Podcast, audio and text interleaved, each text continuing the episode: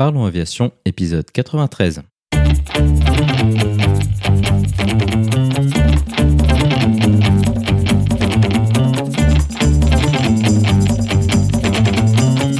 Parlons Aviation, le podcast qui parle de tout ce qui vole.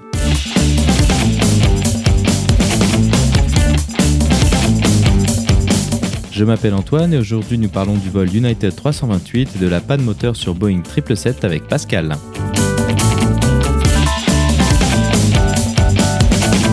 Proposerons également la vidéo de la semaine.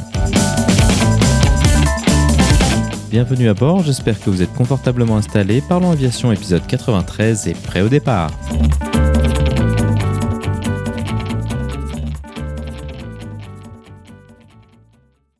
Bonjour et bienvenue dans le 93e épisode de ce podcast. Cette semaine, Pascal est de retour avec nous. Pascal est un ancien pilote de ligne aujourd'hui retraité qui a volé sur de nombreuses machines dont le Boeing 737, 777, 787, mais aussi sur Airbus A330 et A340. Après nous avoir parlé de la construction de son RV7, du Boeing 777 et de la sécurité des vols, nous allons cette fois proposer un épisode technique autour de la panne moteur. En effet, vous vous rappelez peut-être, il y a quelques mois, un 777 de United Airlines avait subi une grave avarie moteur au départ de Denver. Cet incident avait été largement médiatisé en large partie grâce aux jolies photos de moteurs en feu qui avaient fait surface sur Internet et sur les médias. Nous allons donc en profiter pour parler des nombreuses implications autour d'un incident de ce type. Tout d'abord, nous nous intéresserons aux gestes initiaux qui sont effectués par les pilotes. Cela nous amènera à parler des problématiques posées par une poussée asymétrique des moteurs et de ce que cela implique sur le pilotage, mais aussi des procédures mémorisées à mettre en œuvre rapidement.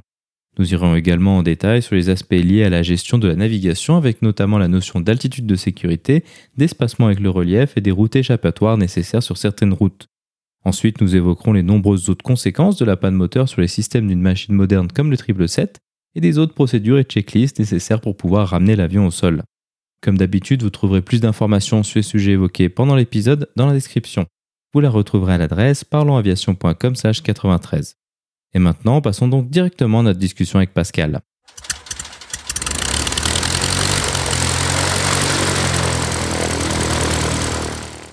Bonjour Pascal et content de te revoir euh, sur le podcast. Bonsoir Antoine, ben, écoute, euh, ravi également de mon côté. Je commence à devenir habitué à quatre participations. Effectivement, je pense que maintenant on peut dire que tu es un invité euh, récurrent du, podcast. Cette fois-ci, donc euh, le dernier épisode qu'on avait fait ensemble, on avait parlé de, sécurité des vols à travers le, FDM et, le LOSA. Pour ceux qui sont intéressés, vous pouvez euh, retourner voir cet épisode. Mais cette fois-ci, on va faire quelque chose d'un petit peu différent que ce qu'on a fait ensemble. Il y a eu récemment, alors récemment, il y a quelques mois maintenant, une panne moteur d'un 777 United euh, au départ de Denver qui a fait euh, pas mal parler de lui. Alors bon, bah, ça a fait beaucoup parler principalement parce qu'il y a de très belles images d'un moteur en feu qui ont fuité euh, sur Internet et sur les médias. Et donc, moi j'ai vu ça, je me suis dit, ah, ça, ça ferait un très bonne idée d'épisode. Alors l'objectif va pas être tellement de parler de cet incident en détail parce qu'évidemment c'est beaucoup trop tôt et comme il n'y a pas de rapport qui a été publié, on n'est pas capable de le faire. Mais néanmoins, ça va être euh, un très bon moyen de parler de pas de moteur. Et puis, bah, comme c'était sur un triple set, euh, je me suis dit, euh, voilà, si c'est un triple set, il faut inviter Pascal. bah écoute, on va essayer d'être à la hauteur. Pour ceux qui écoutent le podcast depuis le début, j'avais fait un épisode solo sur la panne moteur qui était l'épisode 10. Alors voilà, ça va dans pas mal de détails un, peu techniques. Cette fois-ci, on va essayer de parler de manière générale de qu'est-ce qui se passe sur une panne moteur avec euh, bah, toi, Pascal, ton expérience sur pas mal d'avions, dont le 777, et euh, bah, mon expérience plus modeste juste sur 320, euh, d'essayer un peu de discuter qu'est-ce qui se passe, à quel moment, et quelles sont un peu les implications de tout ça, parce que c'est quelque chose qu'on entraîne beaucoup au, simulateur. Peut-être ce, par quoi on peut commencer, c'est d'écouter les bandes du contrôle aérien de l'United 328. Alors c'est quelque chose qui est disponible publiquement sur YouTube. Alors effectivement, c'est en anglais car euh, l'incident a eu lieu aux États-Unis. Mais si vous parlez euh, pas anglais, bah, c'est pas très grave. Euh, on va aller en détail, un peu revenir sur, sur tous ces échanges.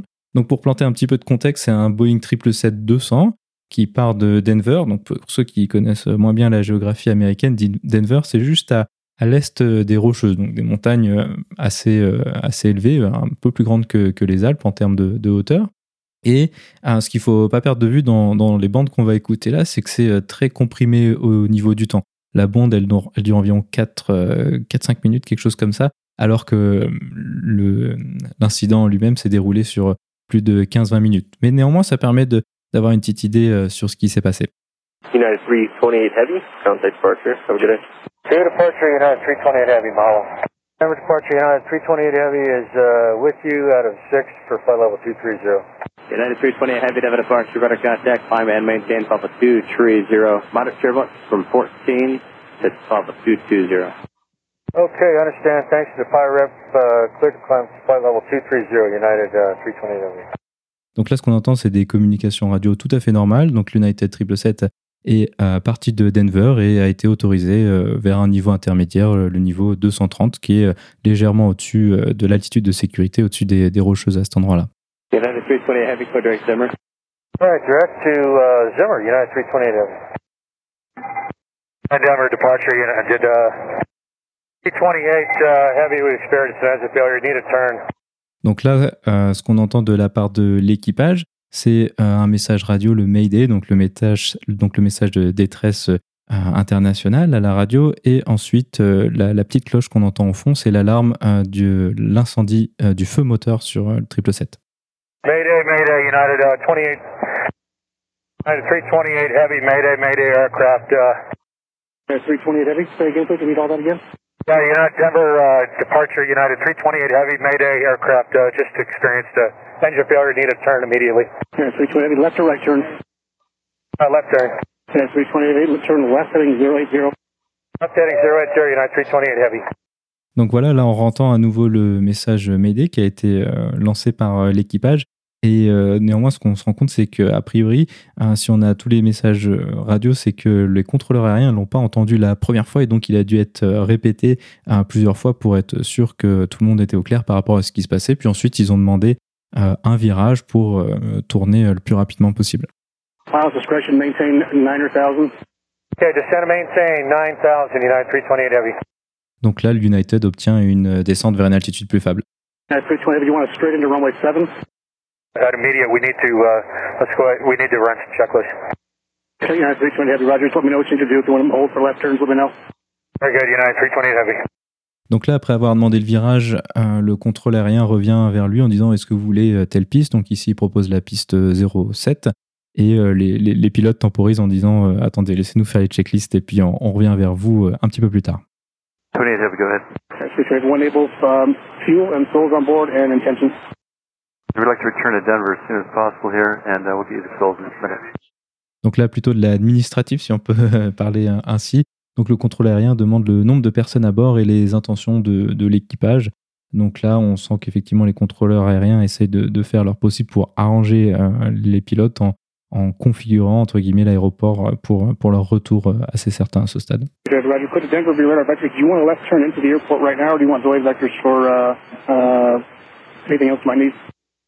We're gonna, yeah, we'll need delay vectors. We need to still run a few checklists and get some landing data. Okay, I'm just gonna keep you in that, that heading there, left turns all the way around the uh, aerodrome, and whatever runway you line up for and you want, just let me know and we'll make that happen. 20 heavy, thank you. Donc là, les, les pilotes et le contrôle aérien se mettent d'accord sur la gestion de la trajectoire. Alors effectivement, il y a l'impératif temporel de, de la, la, panne moteur avec possiblement un feu, mais aussi il y a aussi le temps qui est nécessaire pour, pour traiter la panne. Donc c'est pour ça qu'ils demandent des delay vectors, donc des, euh, des caps de, de retardement. United 328 Heavy, one able fighting 050. 050, United 328 Heavy. Now, what, what uh, runway are you planning for 328 Heavy? Yeah, 328 Heavy, you can have uh, any runway you like, so just let me know. Um, keeping you wide there if you want to go into the west runways, or I can take you up to the north and take you to the south runways. It's really your call. Closest runway will probably be runway uh, 26. United 320 Heavy information, Quebec is current to Denver 32966. Donc là, le pilote demande quels sont les plans du contrôle aérien, sur quelles pistes euh, ils, ont, les, ils, ont, été prévus. Et euh, le contrôle aérien leur répond assez simplement euh, ben, vous choisissez ce que vous voulez.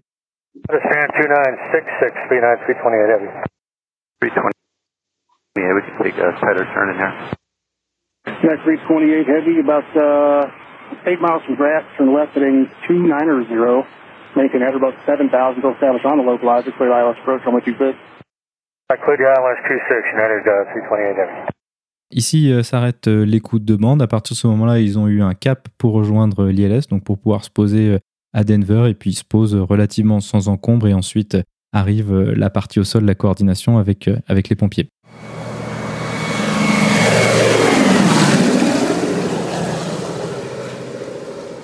Donc voilà ce que je te propose de, de faire, Pascal, à partir de maintenant, c'est de s'intéresser un peu à ce qui se passe dans le cockpit à, à ce moment-là. Tout d'abord, je pense que euh, donc moi j'ai jamais eu de panne moteur. Toi, apparemment, toi tu en as déjà une. Je pense que c'est un événement qui est quand même euh, très surprenant, euh, stressant. Alors bon, avec l'alarme incendie encore plus. Quel, a été un peu ton, ton ressenti quand toi ça t'est arrivé quelque chose d'un peu similaire? Alors en fait, la, la première chose, effectivement, c'est la surprise. Donc le, on a tendance à dire mais qu'est-ce qui se passe ou qu'est-ce que c'était que ça ou et merde. Enfin voilà, il y a toujours ça, les procédure anormale, ça commence toujours par euh, de la phraséologie pas standard du tout. Et euh, ensuite, on se remet assez rapidement dans le euh, dans le bain à partir du moment où on réussit à mettre le doigt sur ce qu'on pense être le problème. Là, nos collègues de United, je pense que en fait, ils ont dû avoir dans un premier temps un assez fort boom ou un assez fort choc avec un mouvement de lacet de l'avion, c'est-à-dire que le nez de l'avion a dû partir euh, de, de, côté, parce qu'on sait maintenant, au vu des images, que c'est une ailette de fan qui est partie et que le moteur a vibré assez fort. Donc ils ont dû avoir ça comme première impression en se disant qu'est-ce que c'est, qu'est-ce qui s'est passé? Et sans doute assez rapidement, ils ont identifié le fait qu'il y avait un problème sur un moteur. Ça peut-être pas encore lequel, mais voilà. Et à partir de là, on a on a un problème on va s'occuper, la première chose qu'on va faire, c'est qu'on va piloter l'avion. On va s'occuper de ce qu'on appelle la trajectoire. dans les règles d'or d'Airbus, par exemple, il y a euh, aviate, ça veut dire piloter l'avion. Donc, dans un premier temps, faire en sorte que l'avion vole. Ce que ce qu'ils ont fait sur cette panne-là, ils se sont mis en palier, ce qui est une idée assez intéressante parce que ils étaient en montée avec une poussée assez forte. Se mettre en palier tout de suite, euh, c'est pas mal parce que ça réduit la poussée sur les moteurs à vitesse constante. Et ça réduit donc les vitesses de rotation des moteurs. Et si on a un problème lié à, avec, par exemple, une éjection de partie d'ailette ou de quoi que ce soit, ben, diminuer la vitesse de rotation, ça va diminuer l'énergie de tout ce qu'on peut éjecter. Et ça permet donc de commencer à minimiser un tout petit peu le problème. Donc, ils sont mis en palier. Et euh, tu as dit tout à l'heure qu'ils sont ils décollaient de Denver. ils étaient à l'est des Rocheuses. Ils se dirigeaient vers les, Rocheuses. Ils se sont mis en palier relativement bas et euh, très rapidement devant eux euh, se dressaient les montagnes. Donc il fallait absolument, dans un premier temps, assurer la sécurité de l'avion en ne tapant pas les montagnes si possible et donc de se mettre en virage, donc commencer une navigation pour éviter les montagnes. C'est ce qu'ils font en demandant, en se déclarant en détresse, en passant un message Mayday et en disant au contrôle, il faut qu'on tourne parce que devant nous, on ne peut pas y aller. Donc, ils ont piloté l'avion, ils maintiennent l'avion dans une position dans laquelle ils volent correctement. Et ensuite, ils commencent tout de suite à se poser la question de la navigation, puisque euh, ils vont avoir euh, des problèmes d'altitude de sécurité. Peut-être également un rappel que je pense qui est, peut-être intéressant de, faire, c'est cette notion de, pilotage. Tu as parlé de, de tout à l'heure. Ce qu'il faut euh, garder en tête, c'est comme les moteurs, ils sont sous les ailes, donc relativement excentrés de, la ligne médiane de l'avion. En fait, ce qui va se passer, c'est dès quand il y a deux moteurs qui fournissent la même puissance, bah, il n'y a pas de problème d'asymétrie, mais euh, dès que euh, on perd, euh, dans tout cas, de la puissance, voire complètement un moteur dans, le cas présent, alors l'avion, il va avoir tendance à vouloir, ouais, comme tu disais, un mouvement de lacet, donc le nez aller, d'un côté. Et ça, c'est quelque chose qui demande un peu de, finesse au niveau du, pilotage. Hein. C'est quelque chose qui est, très entraîné au simulateur et parce que ça demande un peu de, feeling, je sais pas si c'est le bon terme. voilà, oui, oui, oui, oui, ça demande, une action du pilote euh, sur euh, les palonniers, sachant que sur euh, Boeing 777, il y a un automatisme qui va l'aider. ça s'appelle la Thrust Asymmetric Compensation, donc compensation de poussée dissymétrique. Et c'est un système qui, qui compare la poussée des deux moteurs. Et quand un moteur perd, quand il y a un écart de poussée important, l'attaque va mettre automatiquement du automatiquement braquer la gouverne de direction pour euh, récupérer euh, la symétrie du vol sans action du pilote. Alors elle va pas intervenir à 100%, elle va toujours laisser au pilote un, tout petit filet pour qu'il soit toujours conscient du fait que il y a quand même un moteur qui est, euh, il y a toujours, il y a quand même une dissymétrie de poussée Et donc, il va, euh, elle va quand même l'aider fortement à diminuer la dissymétrie de poussée. Je te cache pas qu'au simulateur, quand on fait des pannes moteurs, l'attaque tombe toujours en panne. Bien sûr. Naturellement, on peut la récupérer ensuite, mais euh, voilà, il s'agit de savoir piloter l'avion sans l'attaque. Donc, on fait des exercices de pilotage sans l'attaque et ensuite, on verra tout à l'heure dans les checklists non normales, on peut récupérer l'attaque après, après une panne. Il y a un recette possible. Ça, c'est très intéressant, le système que tu décris, l'attaque. Donc, ça veut dire qu'en fait, si tu fais rien et que tu es en pilotage manuel, en fait, l'avion maintient sensiblement le cap. C'est juste ou pas tout à fait ça, voilà, c'est grosso modo ça. On va dire que sans, sans aller complètement dans les détails, c'est à peu près ça. Voilà. L'action que devrait avoir le pilote normalement au palonnier est faite par un automatisme quasiment complètement, pas tout à fait, mais quasiment, quasiment complètement. Euh, voilà. Et en fait, cette, cette action, elle est, elle est, elle, le pilote ne l'a, n'a pas de feedback de cette, de cette action. Donc l'action se fait automatiquement et euh, le, de fait, le pilotage avec une panne moteur est relativement simplifié, puisque naturellement, l'action la, que doit avoir le pilote sur le palonnier pour, euh, au niveau de la direction va être modifiée à chaque fois qu'il va modifier la poussée puisque à chaque fois qu'il va modifier la poussée, la dissymétrie n'est plus la même, et donc il faut changer la position du, du pied sur le palonnier, changer la position de la direction. Ce système-là, lui, va automatiquement gérer cette partie, donc faciliter grandement le pilotage. Ça, c'est un super système. Hum, l'autre question qui va se poser à ce moment-là, surtout que là, on est quand même après, euh, bon, pas une très longue durée de vol, mais après quand même quelques minutes, donc normalement, logiquement, on serait euh, sous autopilote. C'est pas encore dans les attitudes où c'est obligatoire, mais raisonnablement euh, en dessous du niveau 100 euh, et quelques, en général, on est sous autopilote. Est-ce que sur Boeing 777, si tu sous autopilote, il s'occupe du, truc tout seul et il faut le regarder faire? Ça fonctionne comme ça aussi? ça, marche, ça, marche, très, ça marche très bien. Il, il fonctionne très bien. Naturellement, si on n'a pas l'attaque, il va falloir le surveiller correctement et donc accompagner le pilotage du pilote automatique en mettant le palonnier qu'il faut pour que le vol reste symétrique. Si on a l'attaque, c'est relativement euh, transparent et le pilote automatique est, sur 777 est extrêmement performant, euh, pilote euh, très très bien l'avion à N-1, c'est-à-dire avec un moteur en moins. Et, pour te dire que l'avion est certifié même en atterrissage automatique au minima les plus bas autorisés sur l'avion et si l'équipage est qualifié, en fait, on est en ce qu'on appelle en 4-3B no DH, c'est-à-dire qu'on n'a pas de hauteur de décision, vitesse, visibilité minimale d'atterrissage 75 mètres, qu'on soit sur deux moteurs ou sur un seul moteur. En atterrissage automatique, on a juste les limitations vent de travers qui sont pas les limitations habituelles de l'avion, euh, qui sont un petit peu réduites en atterrissage automatique. Mais le, le pilote automatique est très très performant. Euh, sur euh, un seul moteur sur, euh, sur Boeing 777. Et d'ailleurs, si le, le, pilote automatique n'est pas branché en cas de panne moteur, dès qu'on a on est sûr de la maîtrise de la trajectoire, de la symétrie du vol, la première action qu'on va faire, c'est mettre en, en, œuvre le pilote automatique pour se décharger autant que faire se peut de la fonction pilotage pur pour être dans une fonction plutôt euh, management de la trajectoire. Effectivement, donc bah sur A320, c'est similaire. Alors on pas, on perd quand même un petit peu en termes d'atterrissage automatique sur un moteur, mais en réalité euh, pratiquement rien. Hum, cette euh, gestion, en tout cas initiale de, la charge de travail, ça va être euh, la, problématique initiale, en tout cas comme, comme tu décrivais, parce que ce qui va se passer souvent, je pense que toi tu as déjà vécu ça un certain nombre de fois, c'est dans ces situations un peu anormales ou inhabituelles où quelque chose se passe de travers, on sent un peu nos, nos capacités de, travail sont largement réduites par rapport à, un, moment où tout va bien ou même par rapport au, simulateur où on est quand même assez près à ce genre de choses. Je pense que c'est quelque chose que tout le monde a ressenti, même euh, au niveau PPL. Dès qu'il y a un truc qui passe un peu de travers, on sent que notre capacité intellectuelle, elle, se réduit. quoi. C'est lié à notre, mécanisme de défense qui s'appelle le stress. Hein. Donc, euh, le stress, euh, c'est très bien. à condition d'arriver à le maîtriser. Mais euh, et donc euh, il y a, parfois il y a des moments où le, le stress fait qu'on a le sentiment qu'on est euh, derrière l'avion, qu'on n'y arrive pas tout à fait.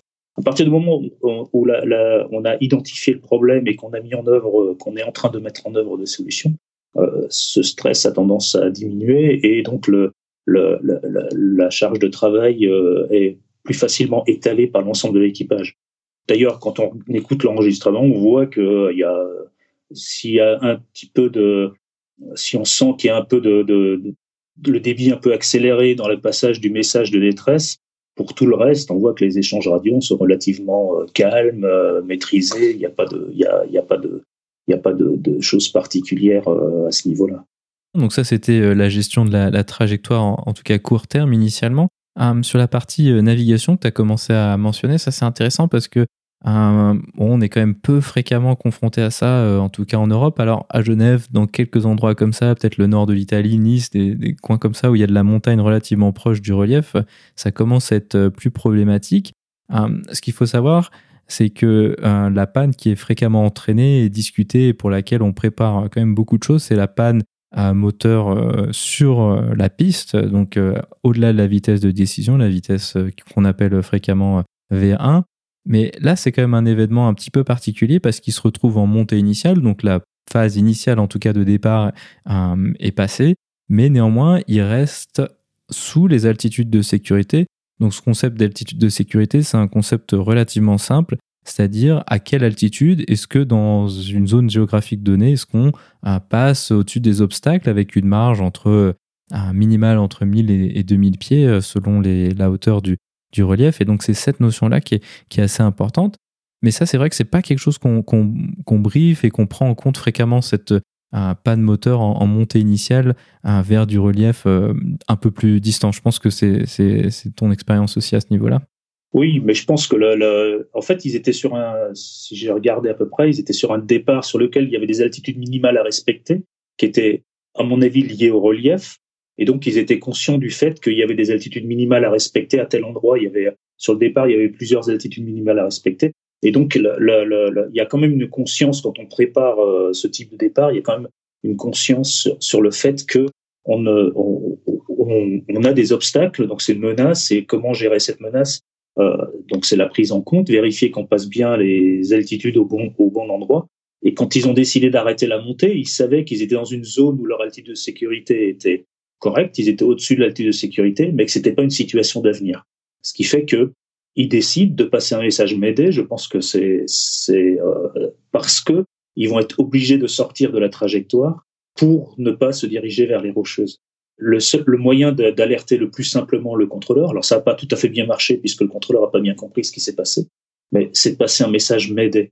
Le message m'aider, c'est un message de détresse, ça veut dire j'ai besoin d'une assistance immédiate parce qu'il y a danger euh, grave et imminent.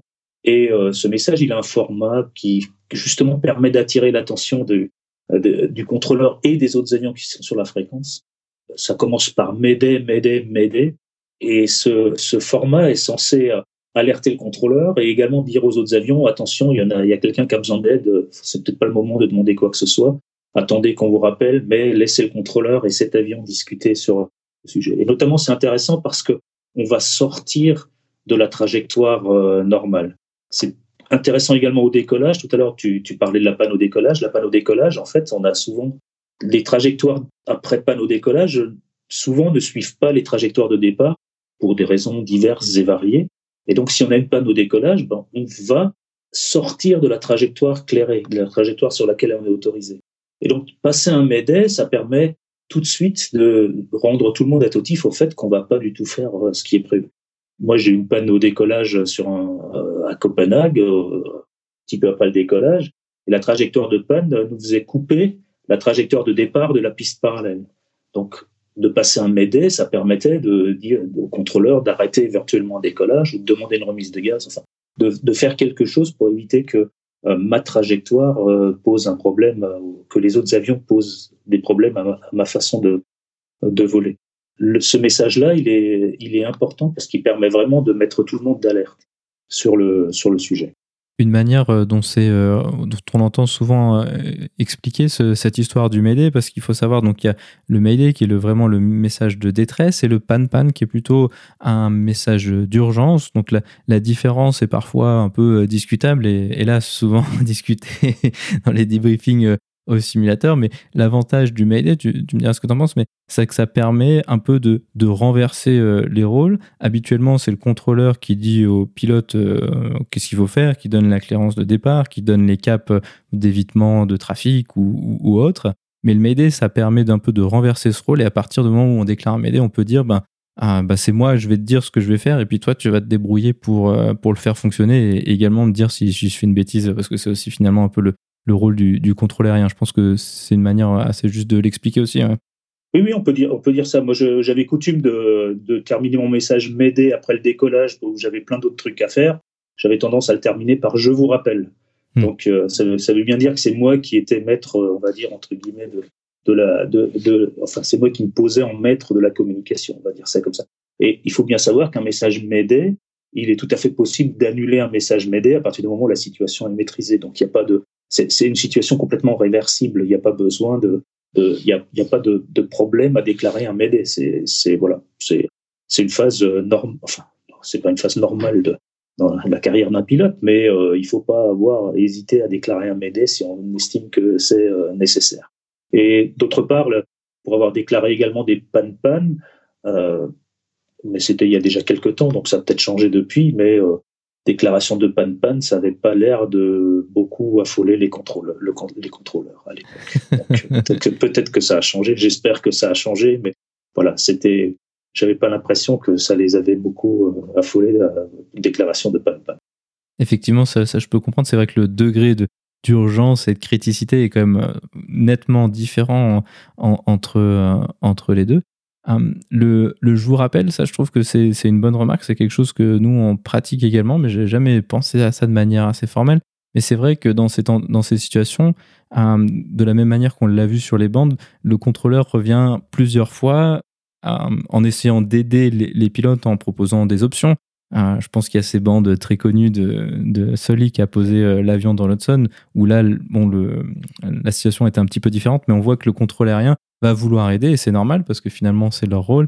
Mais finalement, tant que nous, on est encore dans ces, dans ces items de, de sécurisation de la trajectoire au niveau du pilotage et au niveau de la navigation, c'est souvent un, un, petit peu trop tôt pour euh, commencer à envisager des choses telles que le retour sur le terrain parce que parce que, bon, en général, on ne sait pas trop à ce moment-là parce que c'est trop tôt. Hein. Je pense que c'est ton avis aussi là-dessus. Oui, oui, oui, oui, naturellement. Mais il y a, euh, on peut noter que dans la bande, là, le contrôleur, il est, très bien. Hein. Il, il, propose des options.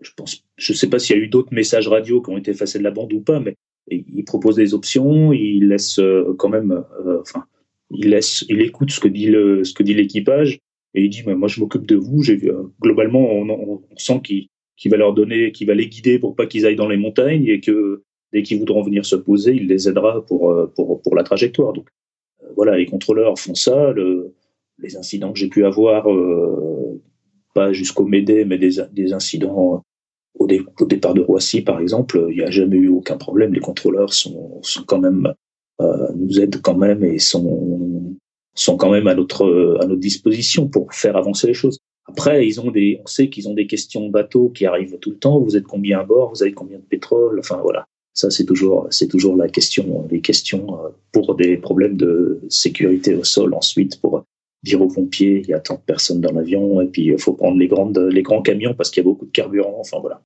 Donc, euh, on parlait de cet aspect de, navigation. Ça, c'est quelque chose qui est assez intéressant parce que c'est vrai qu'en Europe, on a peu souvent de gros problèmes par rapport à ça, mais on imagine sur des endroits comme, euh, ah, je sais pas, euh, l'Himalaya ou euh, la cordillère des Andes, hein, des endroits que toi tu connais bien mieux que moi, hein, là où les montagnes sont très très hautes, alors là on va vite rapidement avoir des problèmes. Parce que là, bon, ils se dirigeaient vers le relief, mais derrière eux était la plaine. Mais on imagine que sur des vols où tu survoles l'Himalaya, c'est un petit peu plus compliqué parce que la plaine, elle n'est pas nécessairement immédiatement accessible. Est-ce que vous aviez des, procédures pour des situations comme ça? Oui, alors euh, il y a, y a sur le, euh, la compagnie fait euh, ce qu'on appelle une étude de route. Quand elle fait une étude de route, elle va vérifier que on puisse ce qu'on appelle avoir une option de rétablissement. Le rétablissement, c'est l'altitude qu'arrive à tenir l'avion sur un seul moteur. Donc on est en croisière, on coupe un moteur, et puis on va voler un certain temps jusqu'à atteindre ce qu'on appelle donc l'altitude de rétablissement. Et il faut vérifier qu'entre le moment où on coupe le moteur en croisière et le moment où on atteint le de rétablissement, ben on passe tous les obstacles avec une marge suffisante. Alors pour donner des ordres d'idée, d'abord un premier ordre de grandeur, hein, c'est que quand on coupe un moteur en croisière, si on a des problèmes d'obstacles, on va garder l'autre moteur à la poussée maximum euh, utilisable, ça s'appelle la poussée maxi continue, Et en fait, l'avion va descendre tout doucement. Il va descendre à 300-400 pieds par minute, hein, donc c'est très très long. Et il va mettre à peu près, on va dire 600-700 kilomètres, hein, 350 nautiques, pour aller rejoindre son altitude de rétablissement. Donc, il va avoir, il va avoir du temps, mais euh, il va quand même, au début, il va descendre beaucoup, puis après, il va descendre de moins en moins.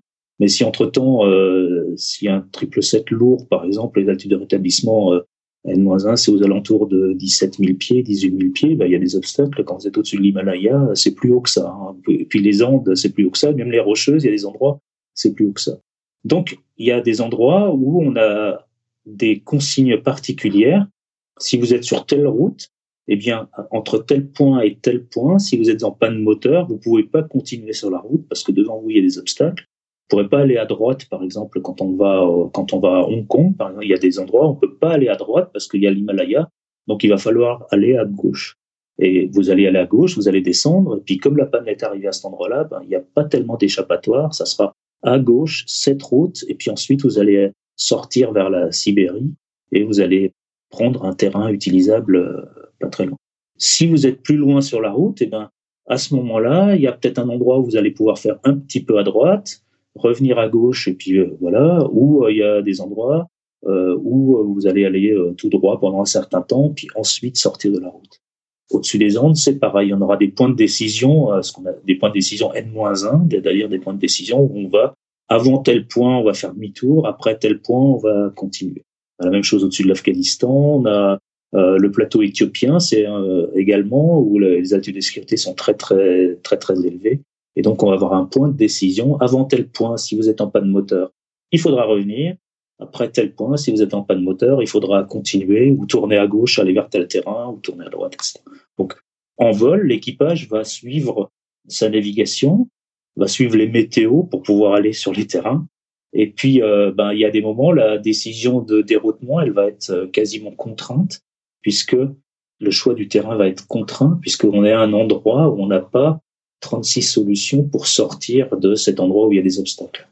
Donc ça, c'est les outils euh, plus de, planification qui sont disponibles ben, sur les routes telles que tu les décris. Aussi pour aider pour cette gestion de, la trajectoire, on a euh, sur les avions euh, informatisés euh, modernes, c'est peut-être des avions quand même qui datent d'il y a quand même quelques temps, on a ce qu'on appelle l'affichage du, relief. Alors, bon, il y a différentes versions de ça en fonction du niveau technologique de l'avion, mais maintenant, quasiment tous les avions de ligne aujourd'hui sont équipés d'affichage du relief sur le sur l'écran de navigation. Donc là où il y a typiquement la route, les points et, et, tous les autres, les autres avions aussi.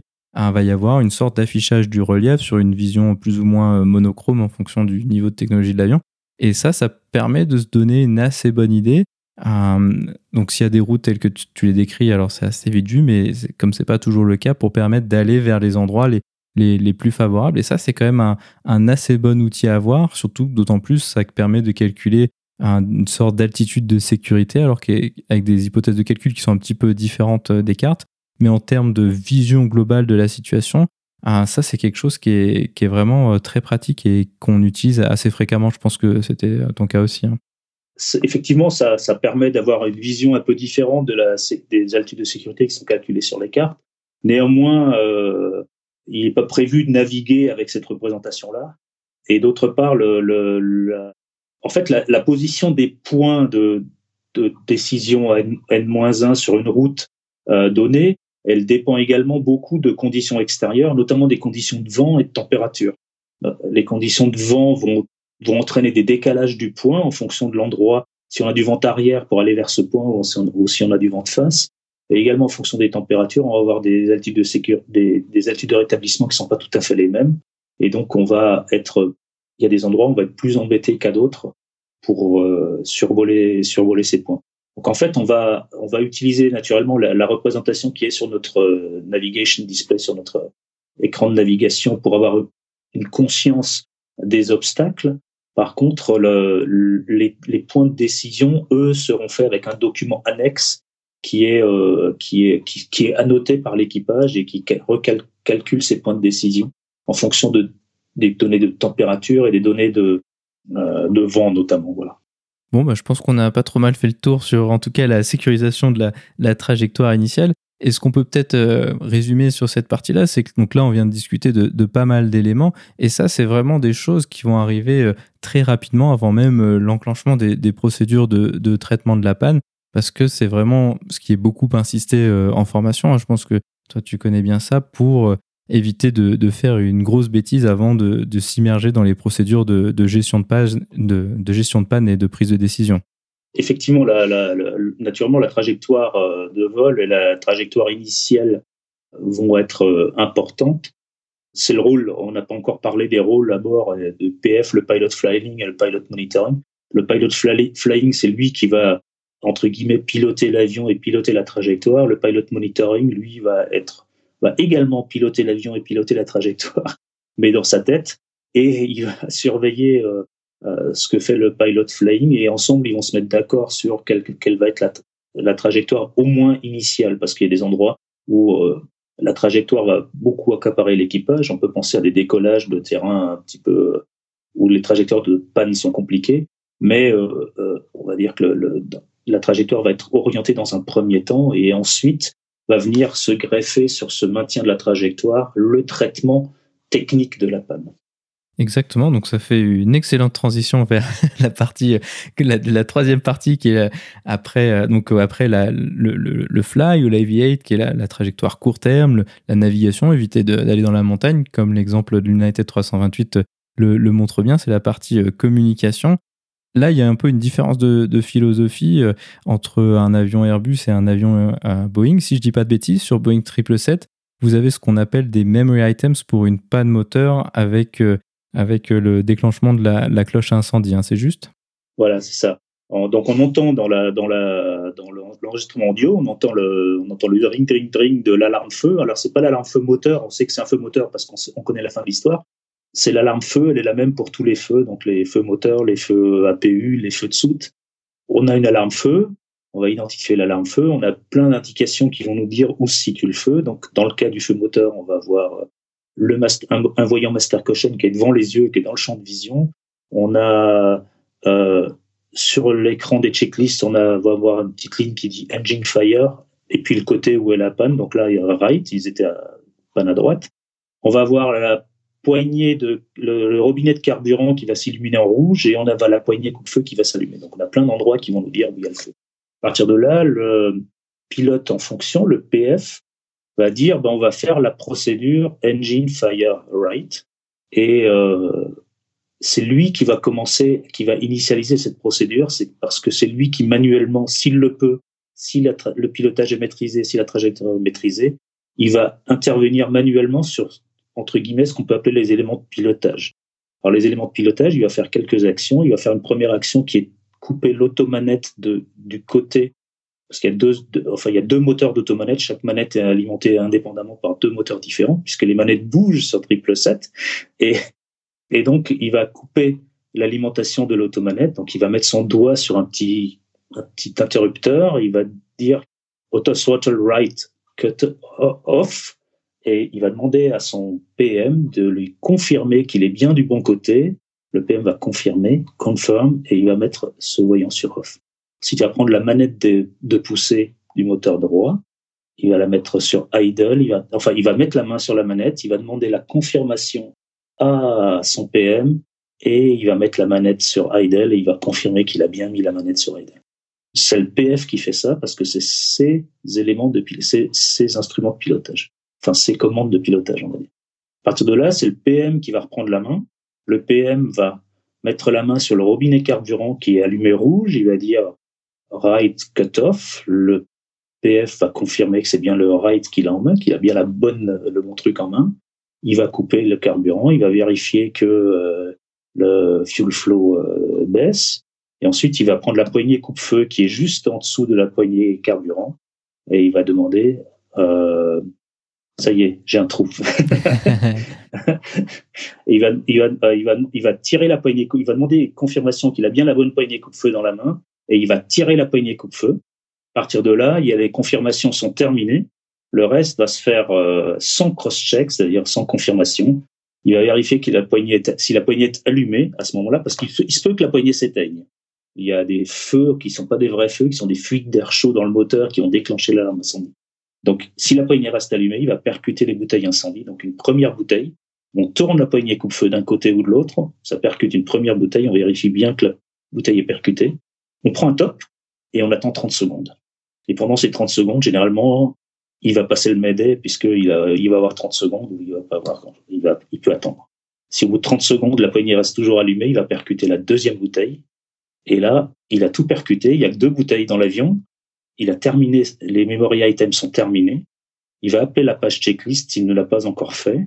Et il va attendre que le PF lui demande la non-normal checklist engine rate fire. Cette non-normal checklist, elle s'affiche sur un écran. Tous les items qui ont été faits de mémoire, s'ils ont bien été faits, sont en vert. Normalement, les items de checklist sont blancs. Là, ils vont être en vert. Donc, il va vérifier que tous ces items sont bien verts. Il n'a pas besoin de les lire. S'ils sont tous verts, c'est parfait. S'il a oublié d'en faire un, ben, on le fait. Et puis ensuite, euh, on va pouvoir faire attaquer ce qu'on appelle la checklist, si on est disponible pour le faire. Donc, il y a un certain nombre de memory items. Il y en a, là, on a, on a pris trois minutes pour le faire. En temps, en temps réel, ça prend, ça prend une minute pour faire tous ces, même pas 30 secondes pour faire tous ces, tous ces items correctement. Et ensuite, on va dire que le moteur, entre guillemets, est sécurisé, le moteur est arrêté. On espère que l'incendie s'est éteint. Dans le, chez le collègue d'United, c'était pas le cas.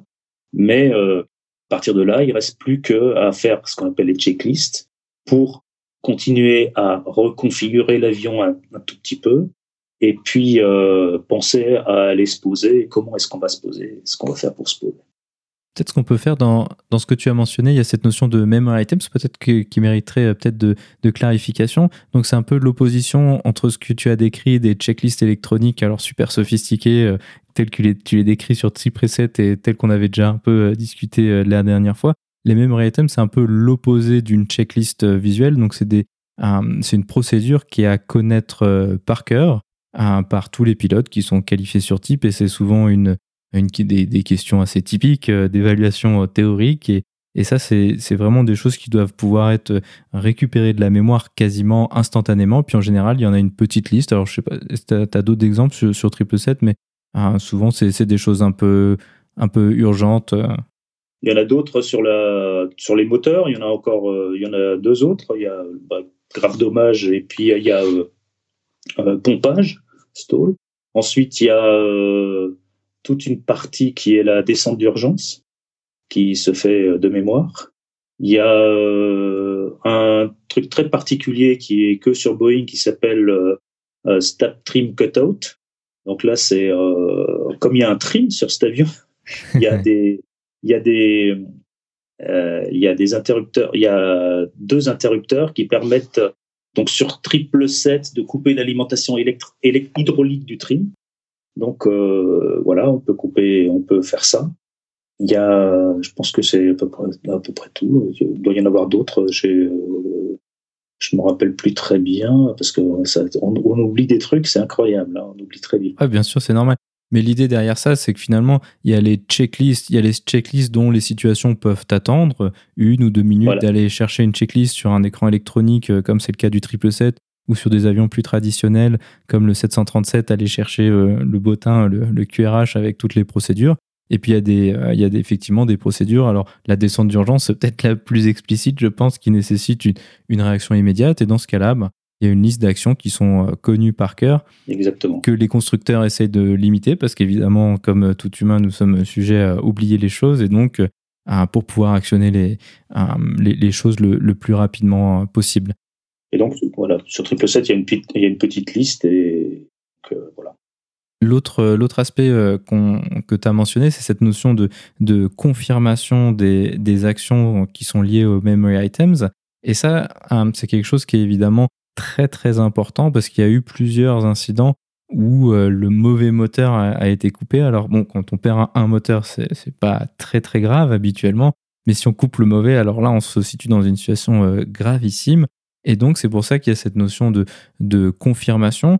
Alors, chaque avion a une logique un, petit peu différente, mais en tout cas, ce qui est sûr, c'est que ici, il est extrêmement important de, de prendre son temps pour bah, tout bêtement identifier le, bon moteur. Et ce que tu décris sur 777, euh, c'est à mon avis une, des, une bonne avancée par rapport au 737, là où l'alimentation en carburant des, des euh, le bouton d'alimentation le carburant des, des moteurs s'allument en rouge pour mettre les pilotes sur la piste du, bon levier à actionner. Ça, c'est vraiment une grosse amélioration qui permet d'être sûr de bien couper le, l'alimentation au carburant, parce que ça, c'est relativement réversible, même si pas à éviter, évidemment.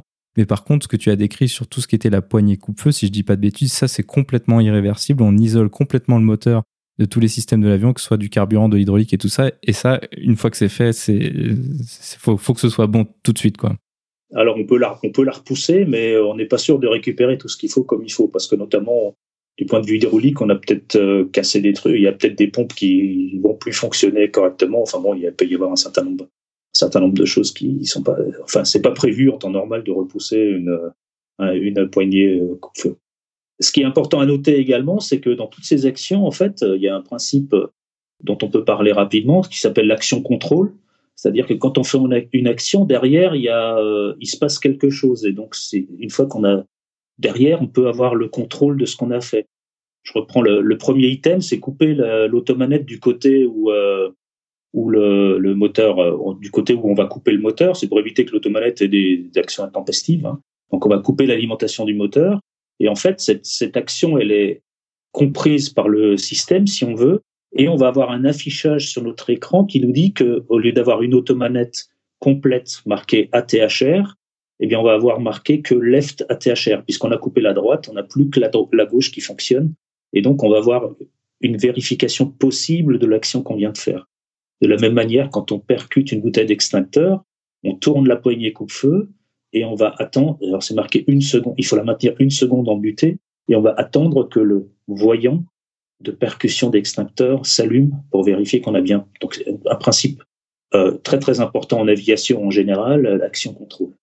Une fois que ces premières procédures ont, été actionnées, souvent ce qui va se passer un peu euh, derrière tout ça, c'est qu'il va y avoir un certain nombre de conséquences au, niveau des systèmes, parce qu'évidemment un moteur, c'est non seulement euh, la propulsion de l'avion, mais ça va aussi être des pompes électriques, des, pompes hydrauliques et, et ce genre de choses. Alors des avions modernes, hein, d'autant plus le, le 777 qui est un avion long courrier, qui est certifié top, ce genre de choses, ça a un impact qui est le plus limité possible. Hein, quel est un peu l'impact au niveau des systèmes sur le 777 Est-ce que ça change vraiment quelque chose de, de perdre un moteur? Ça, ça, change, ça change, ça change, ça change qu'on va pas on va pas voler encore pendant beaucoup d'heures. Mais euh, non, non, il y a euh, en termes de système, l'avion est très redondant. Donc, un des premiers items que va nous demander la checklist, là, donc une fois qu'on a fait les memory items, derrière, on va faire une checklist. Donc, une des premières choses que, que va nous demander le, la checklist, c'est de démarrer l'APU.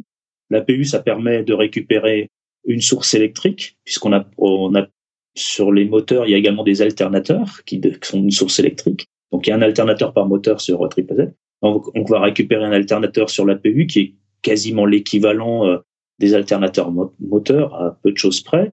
Et donc, on va avoir un avion qui va être euh, à nouveau euh, électriquement 100% euh, de disponibilité électrique. On va, point de vue hydraulique, tant qu'il n'y a pas de fuite sur le circuit hydraulique, on aura perdu une pompe moteur sur le, sur le moteur qui est, qui est arrêté. Mais sur les 777, sur le, quand le moteur s'arrête, il y a une pompe électrique sur le, sur le circuit. Donc il y a une pompe électrique, donc le, le circuit hydraulique fonctionne, continue à fonctionner. Et pour l'air, ben, on a euh, un seul, on a une seule prise d'air, une seule prise d'alimentation d'air, une seule bleed, ce qu'on appelle une, une vanne euh, de prélèvement sur un moteur qui suffit à alimenter normalement euh, l'avion pendant dans tout le domaine de vol. Donc en fait, on a on n'a pas perdu tant de capacité que ça. On va avoir perdu une reverse et puis voilà. C'est à peu près c'est à peu près tout. Ensuite, il faudra, je pense que c'est à peu près tout. On aura on aura le bilan, il est en panne moteur, il est assez euh, succinct au niveau de la perte des systèmes. Si c'est une panne moteur simple, ensuite, si on a, je ne sais pas si les collègues de United ont eu des pannes annexes. Hein. On se rappelle que, par exemple, dans des registres différents, le 380 de Qantas, si des gens parmi vous se rappellent peut-être de ça, Qantas à Singapour, euh, ils ont perdu une aube de turbine, ça a traversé le réservoir, ça a coupé je ne sais combien de faisceaux électriques. Alors eux, ils ont perdu plein de trucs. Hein. Ils ont, ça pissait le carburant, ils ont perdu un circuit hydraulique. Enfin, je crois que le patron de, enfin un des pilotes nous avait dit qu'ils avaient eu 53 messages de panne ou un truc comme ça sur sur, sur l'avion. Donc, tant qu'il n'y a pas de, de choses annexes qui ont été touchées, l'impact sur les systèmes de l'avion est relativement limité. Je pense que ça, c'est le cas d'à peu près la plupart des, avions de ligne aujourd'hui. Effectivement, une, une panne moteur, ça ne change pas, enfin, ça ne dégrade pas particulièrement l'avion et finalement, c'est quelque chose de, de plutôt souhaitable. L'autre un peu considération sous-jacente à ça, c'est tout ce qui est la maniabilité. On a entendu à travers euh, cette, avec cet incident-là la question de oui, est-ce qu'il faut mieux tourner d'un côté ou de l'autre? Est-ce qu'il faut tourner du côté du moteur qui fonctionne plus ou de l'autre côté? Alors ça, c'est une considération qui est souvent considérée comme relativement valable sur des petits bimoteurs. Alors on parle du, bimoteur à, piston, mais sur un, avion de ligne, il n'y a pas tellement de problématiques dans ce sens-là pour peu qu'on reste dans des inclinaisons qui sont assez normal et souvent il y a une recommandation en termes euh, d'inclinaison hein, sur un seul moteur. Oui, oui, j'ai pas de, j'ai pas souvenir qu'il y ait une quelconque différence entre les virages à gauche et les virages à droite sur, euh, sur l'avion, enfin, sur le simulateur en tout cas, il n'y a, pas de, il a pas de différence et je crois que les gens qui ont eu des pannes de moteur en vrai n'ont pas eu de, de soucis particuliers à ce niveau-là.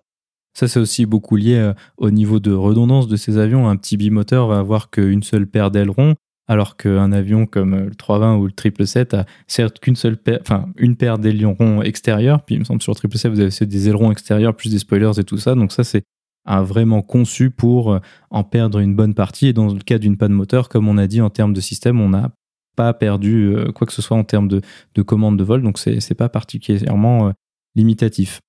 Non, non, il n'y a pas de, il a a pas de limitation à ce niveau-là. Donc une fois qu'on a traité euh, la panne techniquement, va venir un peu le processus de, décision. Euh, euh, qu'est-ce qu'on fait avec tout ça Et je pense que dans ces situations-là, au décollage, en tout cas, souvent c'est relativement simple. Il y a les considérations de performance qui sont à, être prises en, compte, mais ça va faire partie d'un processus de décision qui va impliquer l'intégralité de l'équipage alors bon, bah, sur 3.20, on est deux, mais j'imagine que sur 777 à 3, euh, vous prenez également euh, l'avis de la, troisième personne pour euh, prendre la meilleure décision quant à la conduite du vol à venir. Oui, effectivement. Donc, il y a, la première chose qu'on va faire, c'est qu'on va quand même, on va terminer toutes les checklists qui existent. Donc, il y a, généralement, il y a une checklist panne moteur assez longue à terminer. Dans cette checklist panne moteur, chez Boeing, enfin sur 777, on prépare l'atterrissage, c'est-à-dire qu'on va faire un choix de configuration d'atterrissage parce peut se poser dans deux configurations, volet 30 qui sont les volets maxi ou volet 20. Le choix dépend d'un certain nombre euh, de paramètres, on peut peut-être en discuter si tu veux. Et, euh, et à partir de là, une fois qu'on sait quelles sont nos performances euh, à l'atterrissage et en mise de gaz, on va faire un, il va y avoir une discussion dans l'équipage. Alors, les compagnies généralement ont une structure de traitement de panne ou de prise de décision où on va faire un bilan de ce, de ce qui nous est arrivé, un bilan technique, un bilan euh, opérationnel. Est-ce que est-ce qu'on perd des est-ce qu'on perd des quelles sont les performances qu'on perd? Est-ce que la météo permet euh, de est-ce qu'on on, comment dire on est limité au point de vue météo? Est-ce qu'il y a trop de vent, etc. Derrière, on va avoir des peut avoir des considérations qui peuvent être des considérations commerciales, par exemple, ou, ou, de réparabilité si, en fonction du type de... Je parle pas que de la panne moteur, là, je parle plus du processus de prise de décision. Et en fait, ce processus de prise de décision, il va amener à une, à une décision d'atterrissage sur un terrain donné. Alors, quand on est en panne moteur, on en a parlé un peu tout à l'heure, quand on décolle et qu'on peut se reposer sur le terrain de départ, ben, généralement, euh, d'ailleurs briefé avant le départ. Euh, si nous arrive un problème à cet endroit-là, ben, on fera ceci, ceci euh, pour euh, venir se reposer. On a vu tout à l'heure qu'on avait des endroits, il peut y avoir des endroits où on est contraint par la configuration géographique qui va nous amener forcément vers un terrain donné. Et puis parfois, il peut y avoir des endroits où ben, c'est ouvert, on a une panne moteur verticale Francfort, par exemple, ben, on peut aller à Francfort, hein, donc on va faire des ronds pour descendre, mais peut-être que c'est aussi bien d'aller tout droit et puis d'aller à Paris ou d'aller à Bruxelles quand on est dans, vers l'ouest, euh, plutôt que de faire des ronds et d'aller se poser à Francfort. Donc là, il y a peut-être plus de, décisions à prendre. Et, euh, et, ces décisions, elles se prennent naturellement en équipage. Un autre aspect dont on n'a pas parlé, euh, qui est un aspect technique, c'est que sur ces avions long courriers, il y a également le choix de la masse à l'atterrissage. Parce qu'en fait, euh, quand on décolle pour très longtemps, ben, on va être en surcharge, on va être en surcharge à l'atterrissage. Sur un 777-300, entre la masse maxi décollage et la masse maxi atterrissage, si on décolle à la masse maxi décollage, il faut voler euh, 11 heures avant de pouvoir se reposer, donc avant d'être en dessous de la masse maxi atterrissage. Donc, euh, est-ce qu'on revient se poser à la masse maxi atterrissage? Voilà, est-ce qu'on vidange pour aller à la masse maxi atterrissage? Ou est-ce qu'on c'est tellement urgent qu'on va venir se poser en surcharge à 344 tonnes, par exemple Ça peut se faire. Donc ça aussi, c'est des décisions qui vont être prises par l'équipage et qui vont être peut-être parfois être contraintes par euh, bah, la configuration de l'aéroport, la, condition de piste. Est-ce que si la piste est, mouillée, euh, on peut peut-être pas se poser en surcharge, donc faut peut-être vidanger. Peut-être que vidanger que la moitié, ça suffit pour voir. Enfin bref, il y a un certain nombre de, de, décisions à prendre avant de pouvoir envisager un retour. C'est peut-être ce que faisait l'équipage dans, la, dans, le, dans, ce qu'on a entendu, où ils disent au contrôleur, euh, on a quelques checklists à faire.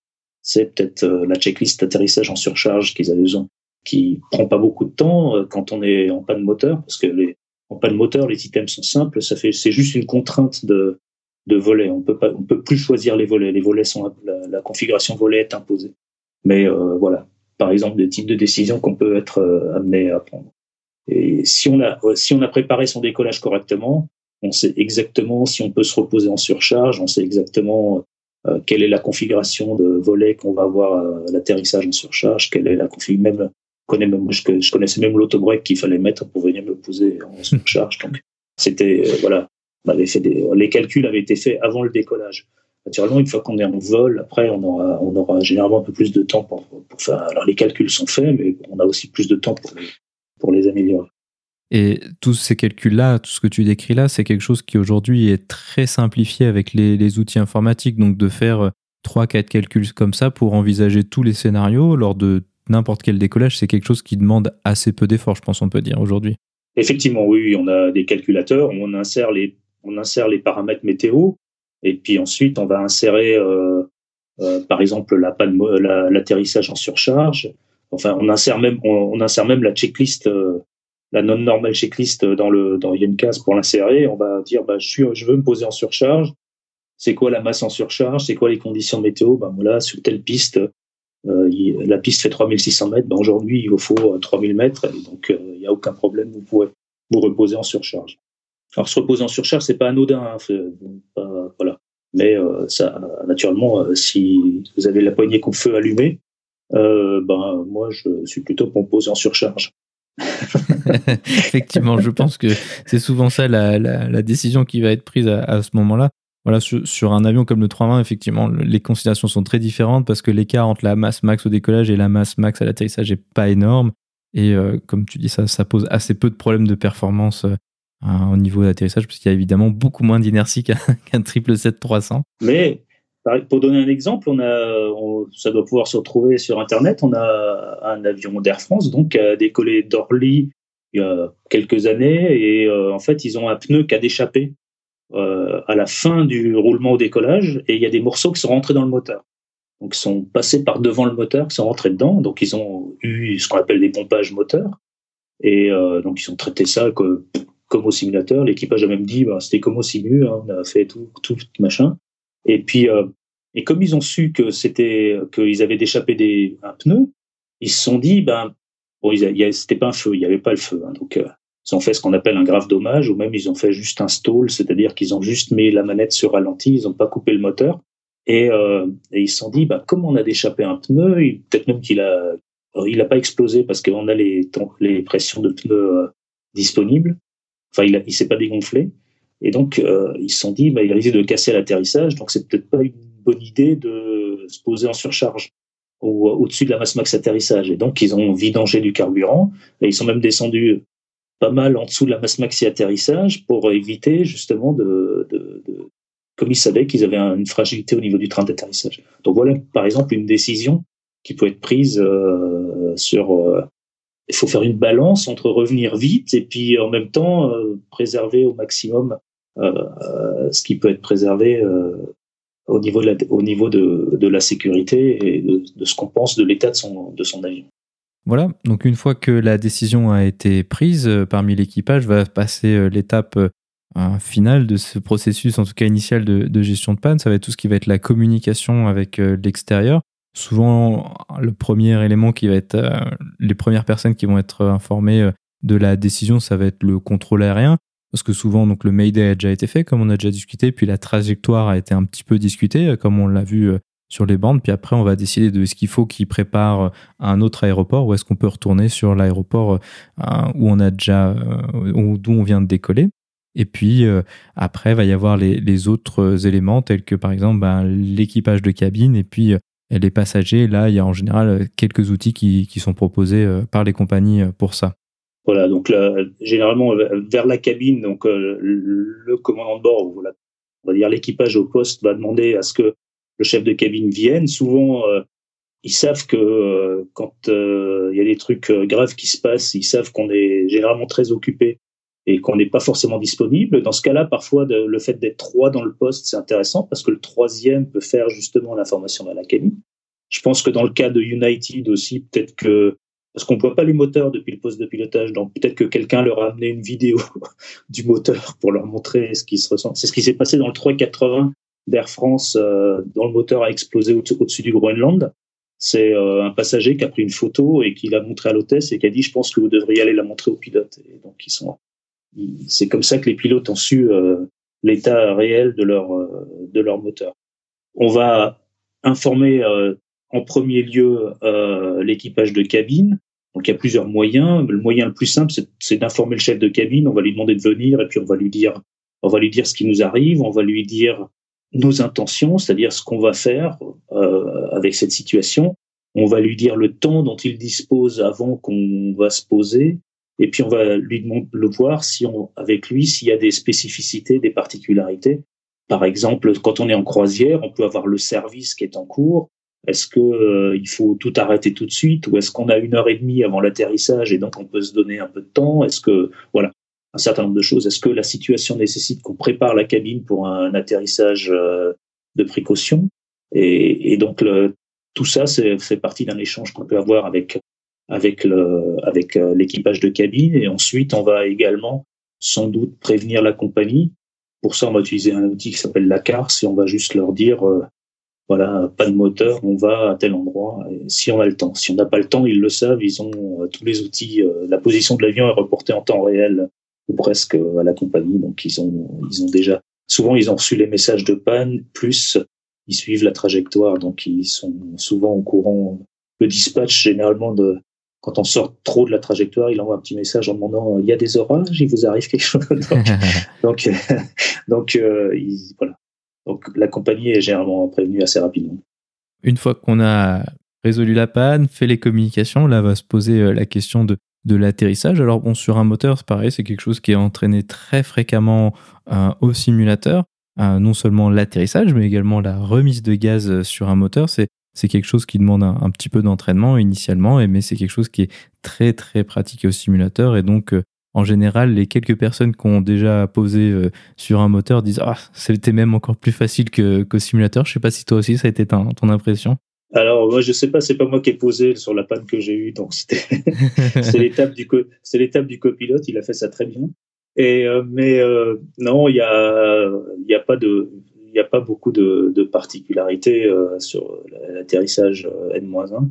On va dire que la, la, une des euh, le petit point auquel il faut faire attention, c'est naturellement quand on va réduire le moteur euh, qui fonctionne, on va euh, pour l'atterrissage lui-même, on va avoir un mouvement de lacet puisqu'on enlève on enlève de la poussée d'un seul côté. Donc voilà, donc ça va falloir le contrer un petit peu. On a l'attaque qui va nous aider. Et puis ensuite, on a également le fait qu'on n'a qu'une seule reverse à l'atterrissage. Donc si on décide de servir de cette de cette reverse, et ben, il faudra se méfier également du fait que ça peut être dissymétrique et donc euh, être prêt à la, à la ramener au ralenti si euh, jamais ça devait euh, partir un peu de, un peu de travers. Alors avant l'atterrissage sur triple 7, on a une checklist spéciale de surprise. non mais c'est amusant d'en parler parce que cette checklist elle arrive toujours au mauvais au mauvais moment. Euh, donc une fois qu'on a fait les checklists de traitement de panne, on va avoir des checklists normales pour revenir se poser. Et il faut savoir quand même que sur euh, ces avions, euh, en temps normal, on va dire que le, le, carburant, il est dans les ailes. Et chaque réservoir d'aile alimente le moteur de son côté. Et quand euh, on coupe un moteur, ben, on consomme plus de carburant de ce côté-là. Et la dissymétrie autorisée entre les deux ailes sur Boeing 777, elle est de 0 kg. Wow. ce qui veut dire que, en fait, euh, au bout d'un certain temps, relativement court, on va dire une quinzaine de minutes, le système va se rendre compte qu'il y a une dissymétrie de quantité de carburant euh, dans les ailes. Et il va nous faire une belle checklist qui s'appelle Fuel Imbalance, qui fait, euh, dans, le, dans le livret, elle doit faire euh, huit pages à peu près. Ah oui, quand même. Parce qu'en fait, euh, cette checklist, elle commence par dire, ben, si vous avez un Fuel Imbalance, il n'est pas impossible que vous ayez une fuite de carburant. Et donc, il y a tout un système pour expliquer, voilà, etc. En fait, euh, voilà. Et cette checklist au simulateur, notamment, elle arrive toujours quand on est en finale. et donc, généralement, euh, en finale, on dit, bah voilà, on va se poser, on la traite, enfin, voilà. Et si jamais on remet les gaz, bah, on la traitera après la remise de gaz parce qu'elle est très, très longue. Enfin, elle est, on, sait pourquoi on a une dissymétrie parce qu'on vient d'avoir une panne moteur. Normalement, on a vérifié qu'on n'avait pas de fuite parce qu'on a, dans le, dans, le traitement de la panne, il est prévu de vérifier qu'on n'a pas cassé autre chose que le moteur et donc on n'a pas fait un trou dans un réservoir. Et de toute façon, il est hors de question d'ouvrir ce qu'on appelle le crossfeed, c'est-à-dire la canalisation qui met les deux réservoirs ensemble, parce que si jamais il y avait une fuite, ça serait dommage d'alimenter la fuite avec du carburant utilisable. Cette checklist, elle arrive toujours pas bien sur euh, triple 7 et, et, et si on est très loin, on va être amené à faire cette checklist plusieurs fois parce qu'on va équilibrer le carburant. Une fois qu'on a vérifié qu'on n'a pas de fuite, naturellement, on va utiliser le carburant de l'autre côté, on va équilibrer, et puis au bout de 15 minutes, et puis on va arrêter l'équilibrage, et puis au bout de 15 minutes, ça va se déséquilibrer, et puis on va recommencer, et puis on va recommencer. Donc si on a une étape, c'est étape, c'est qu'on heures et demie de vol pour aller se poser, on va la faire un certain nombre, un certain nombre de fois. Et, euh, et souvent, elle n'arrive pas naturellement, elle arrive au moment où on s'y attend. Mais c'est une checklist qui a. Effectivement, ça c'est vrai que c'est c'est une considération assez importante parce que faudrait pas aussi, à contrario, de, de vider l'aile où il y a le moteur qui fonctionne et pas utiliser euh, le carburant de, exact- de l'aile qui, et, qui est pleine. et- et il faut surtout être sûr que le, moteur, que le carburant est utilisable. Exactement. Parce que c'est... Alors sur 777, il y a deux, deux canalisations avec deux robinets. Donc euh, on, a, on espère, mais, euh, mais il y a, par exemple sur 737, moi qui fait beaucoup de 737, il y a un seul, un seul, euh, un seul euh, robinet, un- une seule canalisation. Et si jamais le robinet s'ouvre pas, ben, on se retrouve avec euh, du carburant, la moitié, de, la moitié du carburant restant qui est inuti- inutilisable, ce qui peut être euh, problématique. Donc voilà, bah, on peut euh, se diriger vers la conclusion maintenant en parlant un peu de. donc là, on a parlé beaucoup de la panne une fois en l'air, mais évidemment, il va y avoir un certain nombre d'actions qui vont devoir se passer au sol avec bah, pas mal de rapports à effectuer, puis toute la gestion des, des passagers, parce que effectivement, ça, ça ne s'arrête pas là. Et puis en général, je pense que c'est une longue journée pour euh, l'équipage d'ici à être rentré chez eux euh, tranquillement ou à l'hôtel. Effectivement, donc juste un tout petit peu avant, je voudrais juste euh, parler d'un- d'une petite chose. En fait, en fait, une fois qu'on se pose, on entend l'équipage sur dans, dans la vidéo là qui, qui s'arrête. Le, le- le contrôleur lui demande de s'arrêter sur la piste.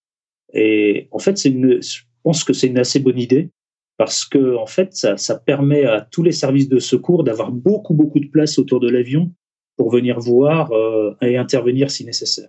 C'est une action intéressante de, s'arrêter sur la piste et d'avoir les services de sécurité, les pompiers. les pompiers sont super équipés. hein, ils ont des ils ont des trucs laser pour mesurer les températures de frein, les températures de soute. Enfin, ils sont ils connaissent généralement très bien les avions et euh, donc c'est très intéressant. Moi, ça m'est arrivé sur une panne hydraulique. Ils sont venus voir. Enfin, ils ont vérifié qu'il n'y avait pas de fuite hydraulique. Ils sont vraiment ils peuvent tourner autour de l'avion. C'est vraiment vachement bien. Et puis donc effectivement sur la fin, bah, ensuite euh, une fois qu'on arrive au parking, euh, la journée n'est pas terminée parce que parce que il faut sauvegarder le CVR. Hein, ça fait partie des, procédures en cas d'incident. C'est l'équipage qui doit tirer le disjoncteur pour éviter que le CVR enregistre ce qui se passe, enfin qu'on sauvegarde ce qui, ce qui était intéressant. Et ensuite, il va, bah voilà, il va. Moi, sur les incidents que j'ai eus, il y a la gendarmerie des transports qui vient voir. Il y a euh, le, il faut faire des rapports, il faut s'occuper des passagers, essayer de savoir ce qui va advenir d'eux. Et puis derrière, il faut s'occuper de nous aussi, c'est euh, parce que les événements, euh, délicats ou peuvent être euh, traumatisants. Enfin, traumatisants, c'est peut-être un mot un peu fort, mais peuvent avoir une certaine influence sur euh, notre façon de.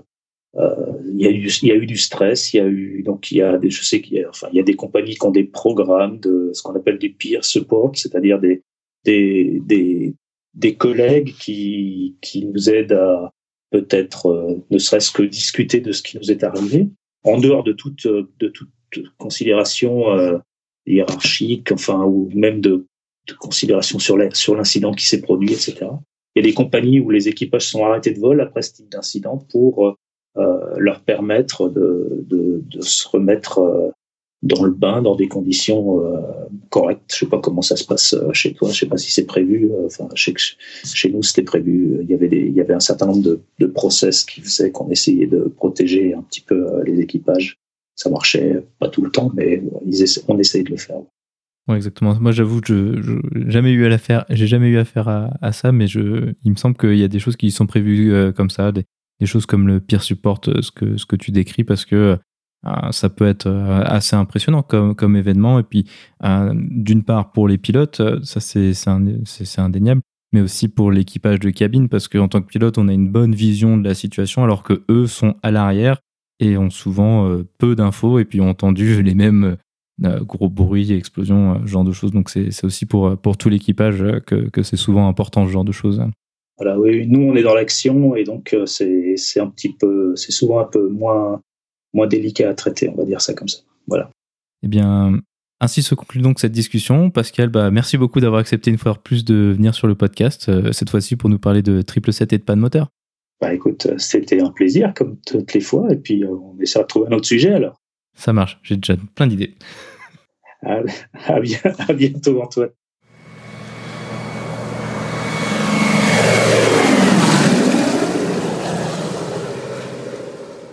La vidéo de la semaine est une vidéo proposée par la chaîne YouTube VAS Aviation. Elle présente de manière plus visuelle le déroulement de cet incident avec la trace radar, mais aussi les bandes des échanges entre les pilotes et le contrôle aérien. Elle permet de se faire une meilleure idée de la situation globale dans laquelle s'est déroulé cet incident. Vous trouverez le lien vers la vidéo dans la description ou en allant sur le lien parlonsaviation.com slash vidéo 93 sans accent sur le E de vidéo.